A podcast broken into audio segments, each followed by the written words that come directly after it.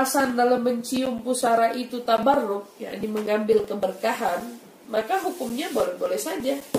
Tidak ada yang salah dengan mengusap kuburan atau mencium kuburan itu. Kalau saya ya, tidak ada yang membuat iman saya menjadi berkurang atau membuat iman saya menjadi turun. Itu hanya bentuk dari kecintaan saya kepada wali Allah di situ, sehingga tidak ada beliau yang bisa ada kuburannya, ya kuburannya aja yang saya cium. Seperti itu kan ibaratnya, itu dari pelampiasan. Adapun hukumnya, kita mengambil fatwa yang menyatakan hukumnya boleh.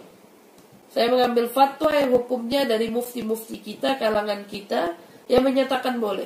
Minat tabarruk, hanya untuk tabarrukan maka hukumnya boleh. Mengambil keberkahan hukumnya boleh.